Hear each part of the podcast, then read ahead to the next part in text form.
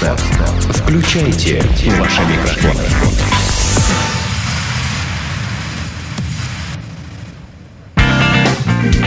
Герои шоу-бизнеса с Юлией Красильниковой. Шоу о тех, кто делает шоу. Э, Всем привет! С вами Юлия Красильникова. Как я обещала, сегодня у нас э, в гостях замечательный человек, самый известный питерский клубный промоутер. И, между прочим, я не совру, если вам скажу, что именно с него началась клубная культура Санкт-Петербурга, потому что именно этот человек открыл первый клуб в Санкт-Петербурге. Правильно? Правильно. Э, Его зовут Юра Мил- Милославский. Юра, привет.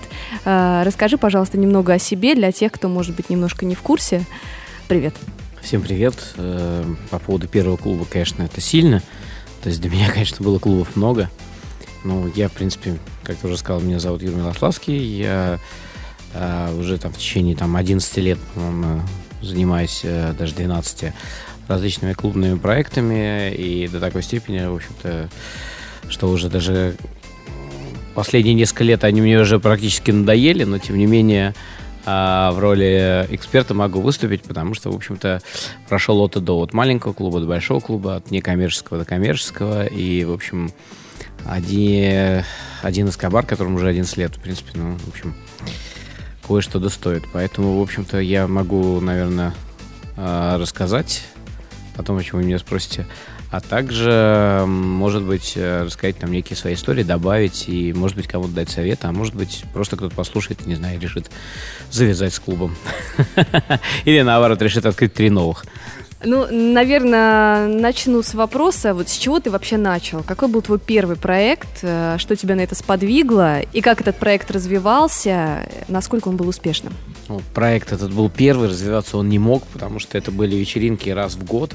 Вот, то есть они не могли развиться до вечеринок там раз в два года или там, не знаю, там раз в 10 лет, потому что, в общем, это был Новый год.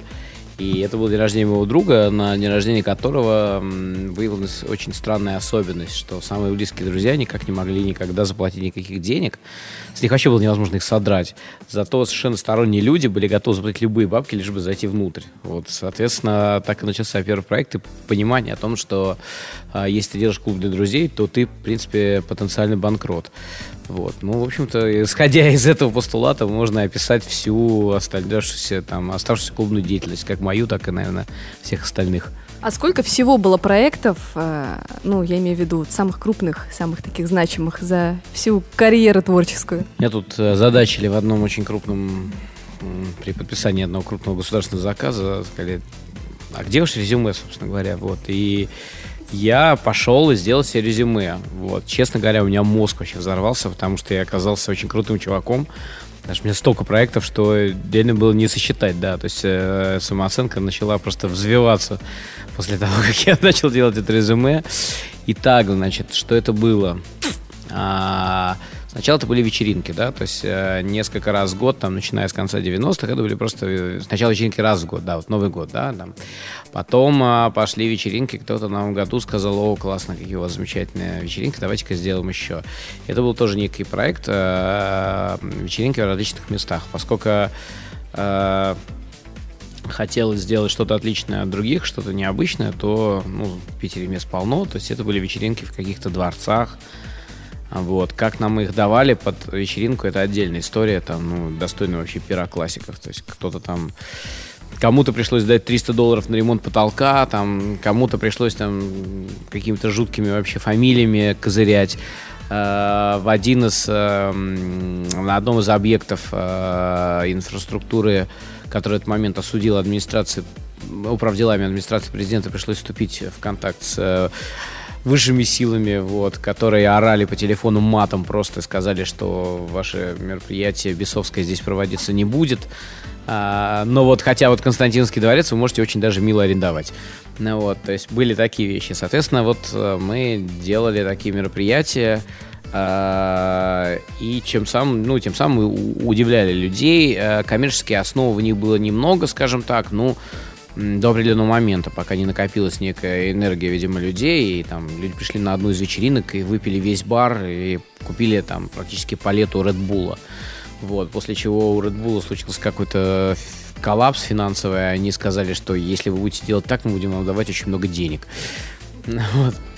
Значит, э, после чего, опять-таки, загорая в Петербурге, но для слушателей, которые не из э, Петербурга, понимать, что в Петербурге есть лето. Ну вот, э, и вот те самые два дня, когда оно было, загорая на Финском заливе, обнаружил совершенно как заброшенное место, где стояло несколько машин с громко включенной музыкой, откуда там доносилось совершенно слева жуткий вообще русский шансон, справа более-менее нормально электронично, а между ними было толпы людей, которые были вчера в клубе и не знали, куда себя девать. Вот так возникла идея загородного проекта. Это был там 2002 год. Мы открыли Эскобар на там скопленные там 5 тысяч долларов первоначального взноса и 10 тысяч долларов занятые у друзей. Вот. Ну, друзья после этого перестали ими быть, конечно. Вот. А пометуя то, что я сказал в самом начале, мы поняли, что для друзей делать это бесполезно. Вот. И в чем еще раз убедились, сделав первый Эскобар, потому что он был абсолютно убыточен. Вот, первый сезон, ну, лето в Питере короткое, друзей у нас было много, соответственно, понимаете, что весь бар был выбит именно бесплатно. Вот. До тех пор, пока не нашло, не дошло это до более широких масс, которые были готовы, так сказать, платить бабки прямо сразу, вот, то кончился, кончился алкоголь и хорошая погода. Вот, поэтому, соответственно, пришлось веселить всех в плохую погоду. Вот, что, конечно, тоже является жестким питерским ноу-хау. Значит, что еще? А, после первого сезона Эскобара, опять-таки, дикие а, толпы друзей э, вычленили одного товарища, который сказал, что у меня есть шикарное помещение, и совсем даже не надо аренды, если только мы не сделаем там шикарный клуб. Так родился клуб «Опиум», который просуществовал два года. Вот, сказки об отсутствии аренды закончились, как обычно, разборками с хозяином, который вообще не знал, что его племянник, оказывается, вошел, так сказать, в э, шоу-бизнес и пообещал еще об отсутствии аренды. В общем, путем требования аренды за последние два с половиной года, э, в общем-то, с нас, э, нас оттуда и выдавили. Но Опиум был хороший клуб, он э, закончился на мажорной ноте. Мы привезли Эрика Марилла, тогда это был первый привоз, наверное, в клуб в Питере. Вот, э, сделав это все на террасе во дворе, там шикарная была, конечно, история. Вот, на этом как бы мы поставили точку в этом клубе, вот, и с огромным убытком прям реально в несколько миллионов, перешли к следующему проекту, который был поддержан Ginza Project, это была арена, вот, э, который задумывался как полная альтернатива клубу Опиум, причем жесткая альтернатива, то есть там должно было все блестеть, э, сверкать, девочки должны были ходить в своих лучших платьях, а молодые люди должны были тратить дикое количество баб бабок на выпивку и, в общем-то, и на девочек. Ну да, естественно, без этого было никак. Вот, соответственно, клуб, естественно, взорвал всех, то есть... Э, как мне сказал Алексей Хас, который основатель клуба «Туннель», когда он увидел после «Опиума», который был, в принципе, наверное, лучшим некоммерческим клубом вообще, наверное, когда-либо существовавшим в подобных э, местах. То есть это был центр города, шикарные интерьеры. Он сказал, ой, нифига себе, ну как же ты, у тебя был такой шикарный клуб Овиум с такой музыкальной политикой, там был прямо, там отлично звучало техно, там не было попсы, и вот арена, в которой играли русские треки, как, как вообще? Я сказал, что если ты не можешь с этим бороться, надо это возглавить. да, это хорошо, и Алексей Хасса сподобил к тому, чтобы возглавить клуб «Мост» э, и переделать его для, для, для одного из олигархов но там ничего хорошего не получилось. Тем не менее, арена выстрелила по полной программе, но она не была там точной копией а, московских проектов. То есть в нее ходили не только девочки в дорогих, э, недорогих, вернее, разных платьях, и мальчики на дорогих и недорогих машинах, но и как бы нормальные люди. Естественно, друзья туда не ходили, поэтому с коммерцией там все было отлично. Вот, поэтому все, кто э, сидел по другим клубам и хаяли, и костерили арену, на чем свет стоит, это как раз и были лучшие друзья. Ну, ну, зато с барами был порядок, никто не просил халявного шампанского, мы продавали по 8 кристаллов в день, и это я считаю, что до сих пор не перекрытый никем рекорд, потому что кристалл стоил 1200 евро. Для Питера это вообще просто космос. А, что было дальше? А, все эти годы функционировал летом Эскобар. А, вот, дальше, после ухода из клуба «Арена» проходили также несколько вечеринок. Потом мы взяли под управление клуб «Дилайт». Это была э, некая такая кивок в сторону молодежной э, истории, более, более молодая публика. Вот, это было такая, такой гламур-лайт. То есть, э, ну, было это после, после кризисное время, поэтому это было оправдано. Вот. И э, очень много сейчас происходит различных проектов, а то было бы странно все это говорить никуда, да? Вот, было очень э, много различных проектов, которые сейчас идут. Э, э, в последнее время, честно говоря, больше интересует, интересовало более продюсирование мероприятий, чем именно клубная жизнь. Вот, потому что клубная жизнь постепенно, по-моему, по всей стране превращается в барную жизнь, или уже превратилась сам клуб как формат, он э, потихонечку сдыхает. Вернее, он жив, но а, люди маскируют свои клубы под бары, то есть самое успешное место Москвы это Джипси, никто не может это отрицать, и это совершенно абсолютно безбашенное место, никаким образом, ну, оно мимикрирует под бар, но это баром не является. Вот то есть наступила другая эпоха, ну, вот в эту эпоху мы, естественно, тоже каким-то образом э, работаем. Вот мы открывали с друзьями клуб Эстрада, где я был, так сказать, стартап таким менеджером. Вот, э, то есть, в принципе, я спланировал весь клуб, э, более-менее с политику, ну и, в общем-то, все то, что удалось выжить из того финансирования, которое было в конце. Как обычно, клуб строится, да, то есть не хватает, ну, на самое главное. Да, ну, на звук, на свет, то есть э, стены отлично всегда строятся, вот, стены, туалеты, то есть на это все прям... Вот, ну и после эстрады, э, как бы, я решил, что хватит меня клубных всяких историй, но, тем не менее, вот уже 11 сезон Эскобара, опять диджеи, э, шоу, треки, музыка, м, публика, то есть... э, Честно говоря, после нескольких вечеринок опять захотелось клуб, но я думаю, что пока я себя удержу в этом желании. Ну вот, вкратце так. Здорово, спасибо за такой подробный, подробнейший рассказ. А, такой вопрос: какой из своих проектов ты считаешь самым успешным и в чем секрет его успеха? А что критерий успешности? Веселье или деньги? Я считаю, что все, успех- все, все в разных аспектах, все клубы успешны по-своему. То есть я считаю, что ну, для меня главная атмосфера, да, то есть я считаю, что в том же клубе «Арена» атмосфера была шикарная, несмотря на совершенно жутко попсовый звук, да, и каких-то адские треки, ну, тогда все их играли, значит, там, ну, вот, летящей походкой и так далее, но мы из этого выжили, то есть, и хоть это была какашка, но довольно такая веселенькая, в отличной обертке, да, какашечка, милая, да, ну, вот, клуб «Опиум» был э, знаменит своими вечеринками совершенно безбашенными, то есть там такие вообще придумывали, что даже я не знаю сейчас. Вот. э, Эскобар, опять-таки, ну, одна вечеринка сельский фанк еще стоит, которая сейчас растиражирована радиорекордом, как Гоп FM, Гоп Station и так далее. То есть, ну, мы-то ее делали 8 лет, поэтому, как бы, это разные совершенно проекты абсолютно вообще. Поэтому сравнивать их невозможно, ну, ну да, да, да, Sensations копирует сайт пати, поэтому так, так что... да нет, на самом деле э, проекты, еще раз говорю, мне кажется, что ну, неуспешных э, так прям серьезно не было, но мне кажется, что чуть менее успешные там Эстрада и Delight, но они в своем э, формате тоже, в принципе, ну вот, находили верных последователей. Вот, в общем. А с какими трудностями приходилось сталкиваться в начале своего творческого пути и с какими приходится сталкиваться сейчас? Так они все те же самые.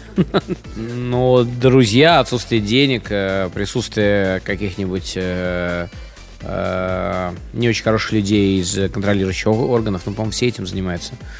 Вот, так что ничего нового я здесь не открою. Ну, хроническая нехватка денег. По-моему, нормальная ситуация во всех проектах. Но, с другой стороны, это и хорошо, она держит в тонусе. Вот если есть проект, у которого очень много денег, то у него его судьба незавидна. Ну вот мы можем, да, да, даже, в общем-то, пару питерских проектов найти. Они бывают успешны только тогда, пока идут инвестиции. Как только инвестиции хоть чуть-чуть начинают, так сказать, перестать литься из реки, превращается в маленький такой вот поток, то и успешность сразу падает до нуля. Ну вот мы плавно и подобрались э, к нашему главному вопросу, который даже по нашему голосованию ВКонтакте занял лидирующие позиции. Это где взять деньги на привозы? Вот хотелось бы услышать э, твой экспертный ответ, твой совет. А какую роль в твоих э, проектах играли привозы артистов и, э, и деньги, да, и насколько вообще важно делать привозы в клуб?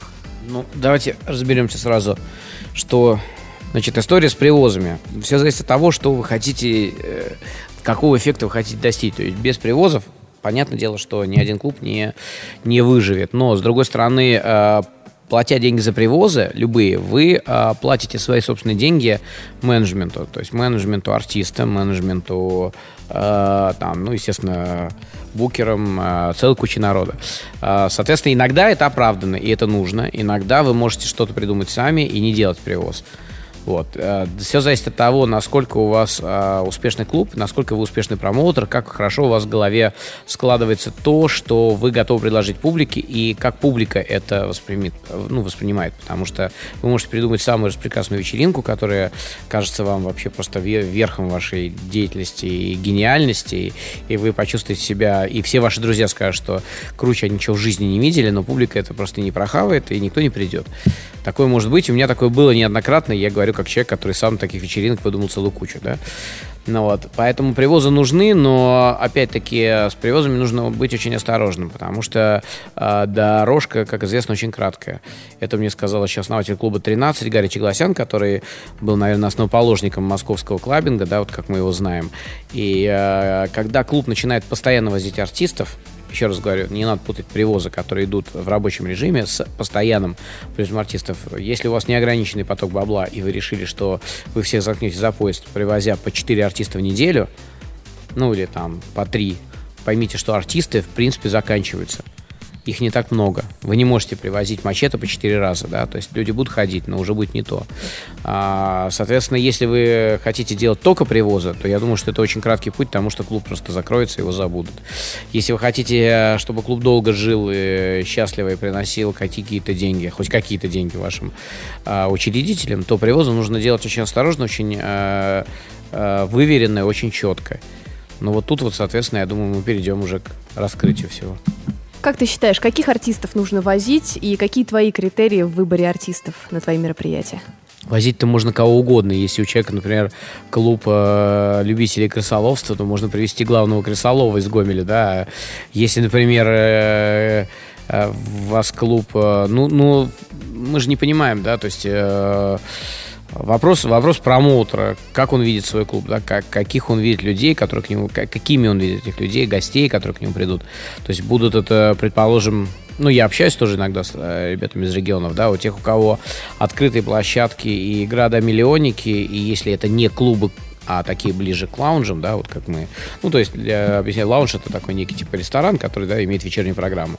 То, естественно, сейчас э, идет волна на русских артистов, и они их возят, потому что все смотрят на Гинзу и так далее. Либо это просто какие-то пей, то есть э, мальчик-диджей, девочка-певица, в общем-то. Ну, все эти перевозы заезжены, Тара Макдональд, там, вот Хедли, там, кто там, можем Кэтрин, Кэтрин Рассел, там, мы можем все Кэтрин Эллис, кто еще там, их можем там, сколько их, их человек, наверное, 20, они все путешествуют по России, уже, по-моему, просто можно не покупать билеты обратно в Германию, потому что они все работают прямо по России четко, и снять им квартиру в Москве, и оттуда их рассылать. Ну вот, ну, а, а еще и Сэм Оберник, да. Вот. Сэм Оберник, по-моему, была везде. Всегда, я думаю, что те, кто из промоутеров нас слышали, многие приглашали. Все знают, как она не работает. Э, те, кто ее привозит на эти выходные, привет. Так что тут все понятно. Так вот, э, еще раз э, подумайте, может быть, что-то необычное, может быть, что-то такое. Ведь привоз это что? Это просто некий толчок вашему клубу, чтобы люди видели, что клуб живет, что он никуда не девается, что сегодня не как обычный диджей Пупкин, диджей там там еще какой-то и диджей Печкин, и э, четыре так называемых местных олигарха. Но вот нет, сегодня вот такой вот привоз. Но диджей Пупкин в Саратове, он не может обижаться, потому что он рвет танцпол в своем городе. Но он должен понимать, и его э, арт-директор его клуба, где он рвет танцпол, должен прекрасно понимать, что, опять-таки, на, должен быть баланс. Если он задвинет куда-нибудь диджея Пупкина и будет ставить подряд э, Сэм Оберник, э, значит, Хедли, Тару Макдональд и еще там 20 человек этих, то к нему перестанут ходить через, э, ну, я так предполагаю, ну, на шестую вечеринку уже не будет вообще народу. Да, и он вернет Пупкина, но уже все, к сожалению. Поэтому э, должен быть баланс. То есть там три раза Пупкин на один раз привоз. Там четыре раза Пупкин, еще раз привоз. Без обид, диджей Пупкин, мы тебя любим. Как часто нужно делать привозы, чтобы сохранить баланс рентабельности и не перекормить народ? Ну, практически тот вопрос и есть, а вопрос только не, не, не, в, перекормлении, не в перекармливании, а скорее в балансе рентабельности. А, там же есть, видимо, наверняка спрашивают, откуда брать деньги. Сам-то вот конкретный вопрос же есть. Ну, так э, давайте уже к нему и перейдем, чтобы... То есть все же понятно, что э, брать деньги на привозы лучше у кого-то. Всем известно, что тратить свои никому не охота, не хочется. И если вы учредитель клуба, то вас жаба задушит еще до того, как вам объявят, сколько это стоит. Если вы э, промоутер, то придя к учредителю, вы услышите очень много нового о себе и о том, куда вы деваете их деньги. Это известный факт, потому что, сколько я был сам и учредителем, и промоутером, я прекрасно понимаю, что это такое. Так вот, э, господа, я думаю, что самый идеальный момент, конечно, это брать деньги на привоз у спонсоров. То есть, конечно, вы берете учредителей, а через два месяца, когда учредитель, наверное, спросит, где деньги, вы кивнете на то, что спонсор еще не перевел, но вот-вот-вот он будет. Ну вот. И, соответственно, таким образом вы, наверное, получите тот привоз, который вам нужен.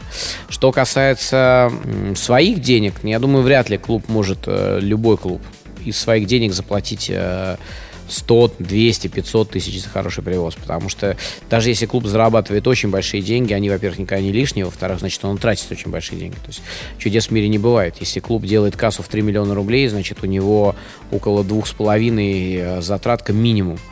Ну вот, поэтому, ну, даже можем посчитать, это же просто, если делает клуб, например, огромную кассу, да, будь он в Москве, там, в Питере, где угодно, там, ну, в Москве, предположим, рай делал 5 миллионов, да, было, бывали такие дни.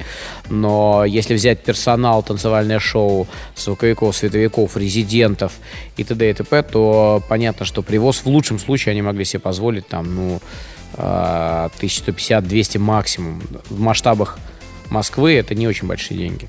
Соответственно, когда они привозили артистов за 30 тысяч евро, за 40 тысяч евро, естественно, они брали эти деньги у спонсоров.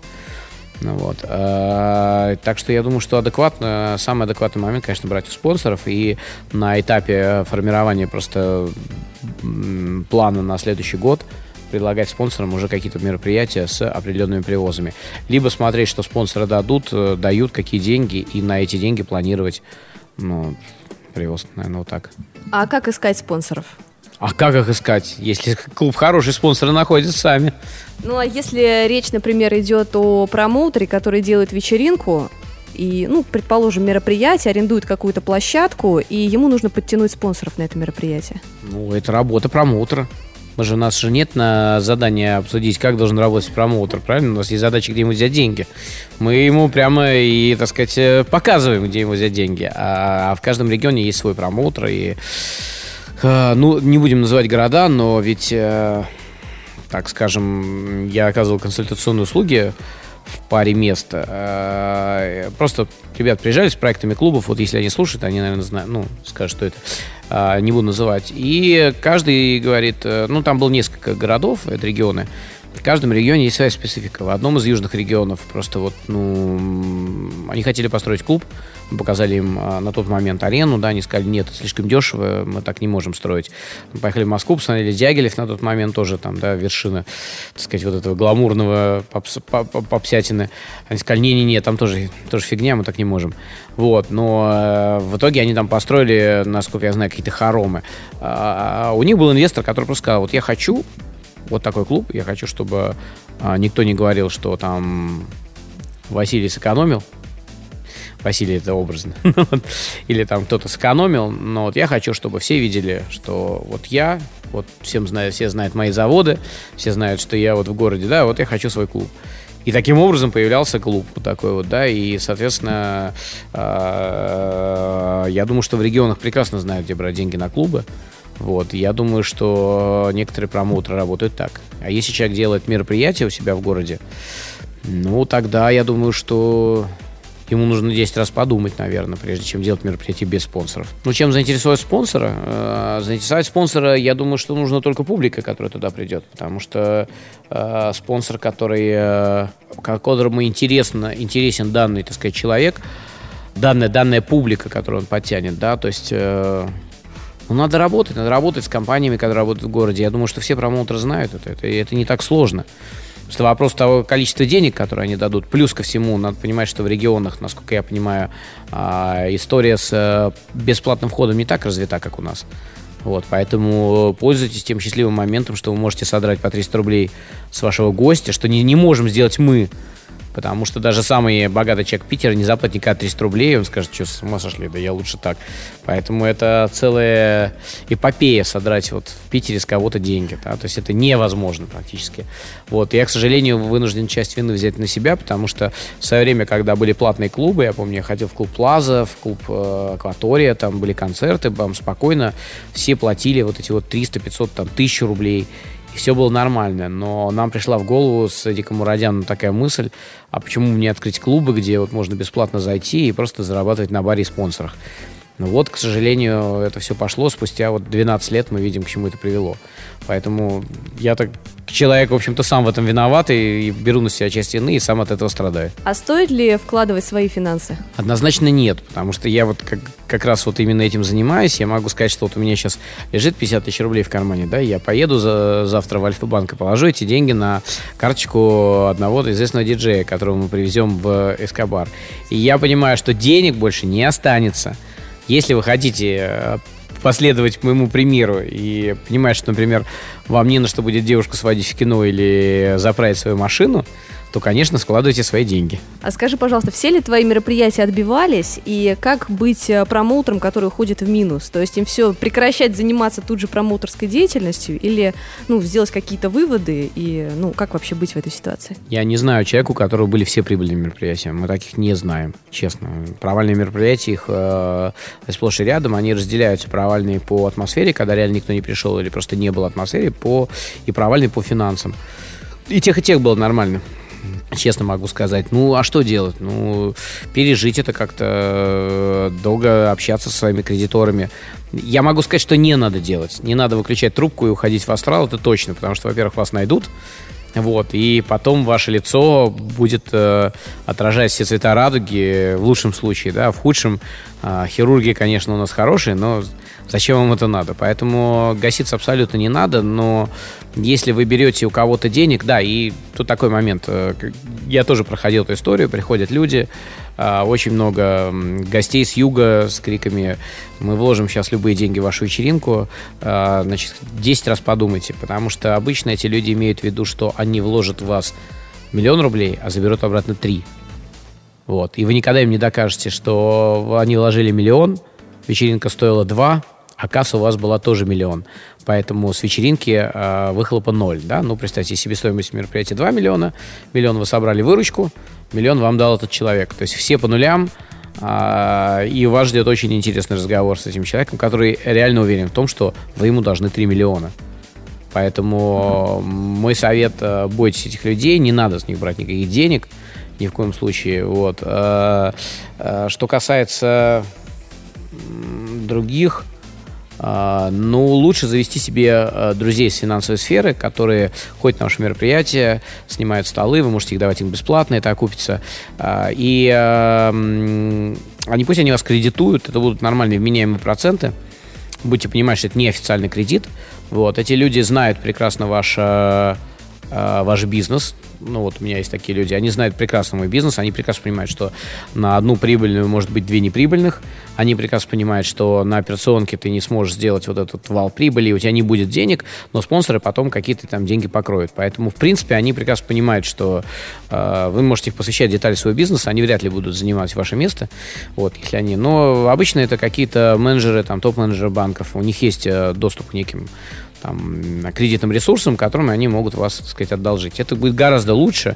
Вы будете реально платить понятные вам проценты. И там на самом деле, да, да, да, не, ну там, там целая куча таких моментов. Но я еще раз говорю, что вот эта вот толпа людей, которые говорят, давай мы вложим в тебя деньги, от нее надо бежать вообще, потому что это закончится, там, ничем хорошим, короче, не закончится. Вот. Да, помимо тех вопросов, которые мы размещали на нашей стене ВКонтакте, в группе а, появились еще два вопроса, которых мы, которые мы не осветили, но на которые тоже э, ребята хотят услышать ответ. Первый вопрос – это как работать с руководством, застрявшим в СССР? То есть как арт-менеджеру, клубному промоутеру объяснить руководству? Я думаю, что никак. Думаю, что, в принципе, вы попали, и попали, в общем-то, ну, валите оттуда. Как, как? Ну, на самом деле, э, вопрос э, конфликта, так сказать, личного с... Э, как, как любому, ну, в принципе, клуб выстраивается так, вот как, как я это вижу обычно. А, существуют владельцы – Существует э, промоутер, которого, задача которого потратить деньги. Существует директор, задача которого не дать промоутеру потратить деньги. Вот. При балансе всех трех историй э, клуб успешен. То есть, еще раз говорю, это полюса так, такие. То есть, первые учредители не хотят тратить деньги, они считают, что они открыли клуб, это уже им нужно медаль дать. А второй э, полюс это типа сколько надо бабла, чтобы клуб был самым успешным, назови сумму. То есть ни тот, ни тот подход не работает, мы уже это обсуждали. А, директор самый плохой, это который говорит о том, что танцовщицы там какие они, что они все жрут бабок, мы должны экономить. Вот. Э, худший еще это тот директор, который позволяет промоутеру делать все, да, потому что промоутеров, он, что называется, берегов не видит. Его задача сделать, он отвечает в клубе за атмосферу, за фееричность никаким, э, есть хороший промоутер, никакие упоминания, увещевания директора о том, что кассы этого не выдержат, они никогда его не остановят. Потому что если нужно сделать круто, да, то гуляй рванина будем делать до конца, да. Это, это известный факт, и э, это, это и хорошо он на этой промоутер есть хороший промоутер, он так и должен делать. Так вот, нужно соблюсти баланс. Если руководство клуба застряло в СССР и хочет э, слушать советские песни или там русский шансон, или рассказывать о том, что вот был в Москве, видели Лепса, и вот они хотят, чтобы было именно так, вам делать там абсолютно нечего. Либо тогда просто наступите там как промоутер на свое собственное «я», возите Лепса, ставьте Тимати, даже без ремиксов, э, бухайте вместе с ними, ну, через э, год вам, наверное, понравится. Вот. Э, наверное, наверное, это принесет вам каких-то денег. Еще раз говорю, что морально вы, наверное, будете себя чувствовать полным идиотом, но некоторое количество водки, я думаю, этот момент компенсирует. Зато вы будете ну, в глазах ваших учредителей, наверное, очень крутым парнем. Ну вот, наверное, и все. И второй вопрос. Э, у одного из наших э, партнеров-промоутеров был клуб вместимостью 800 человек. Он делал крутые привозы, все были довольны. Сейчас он открывает клуб на 200-250 человек. И как можно заработать на хороших привозах в маленьком клубе?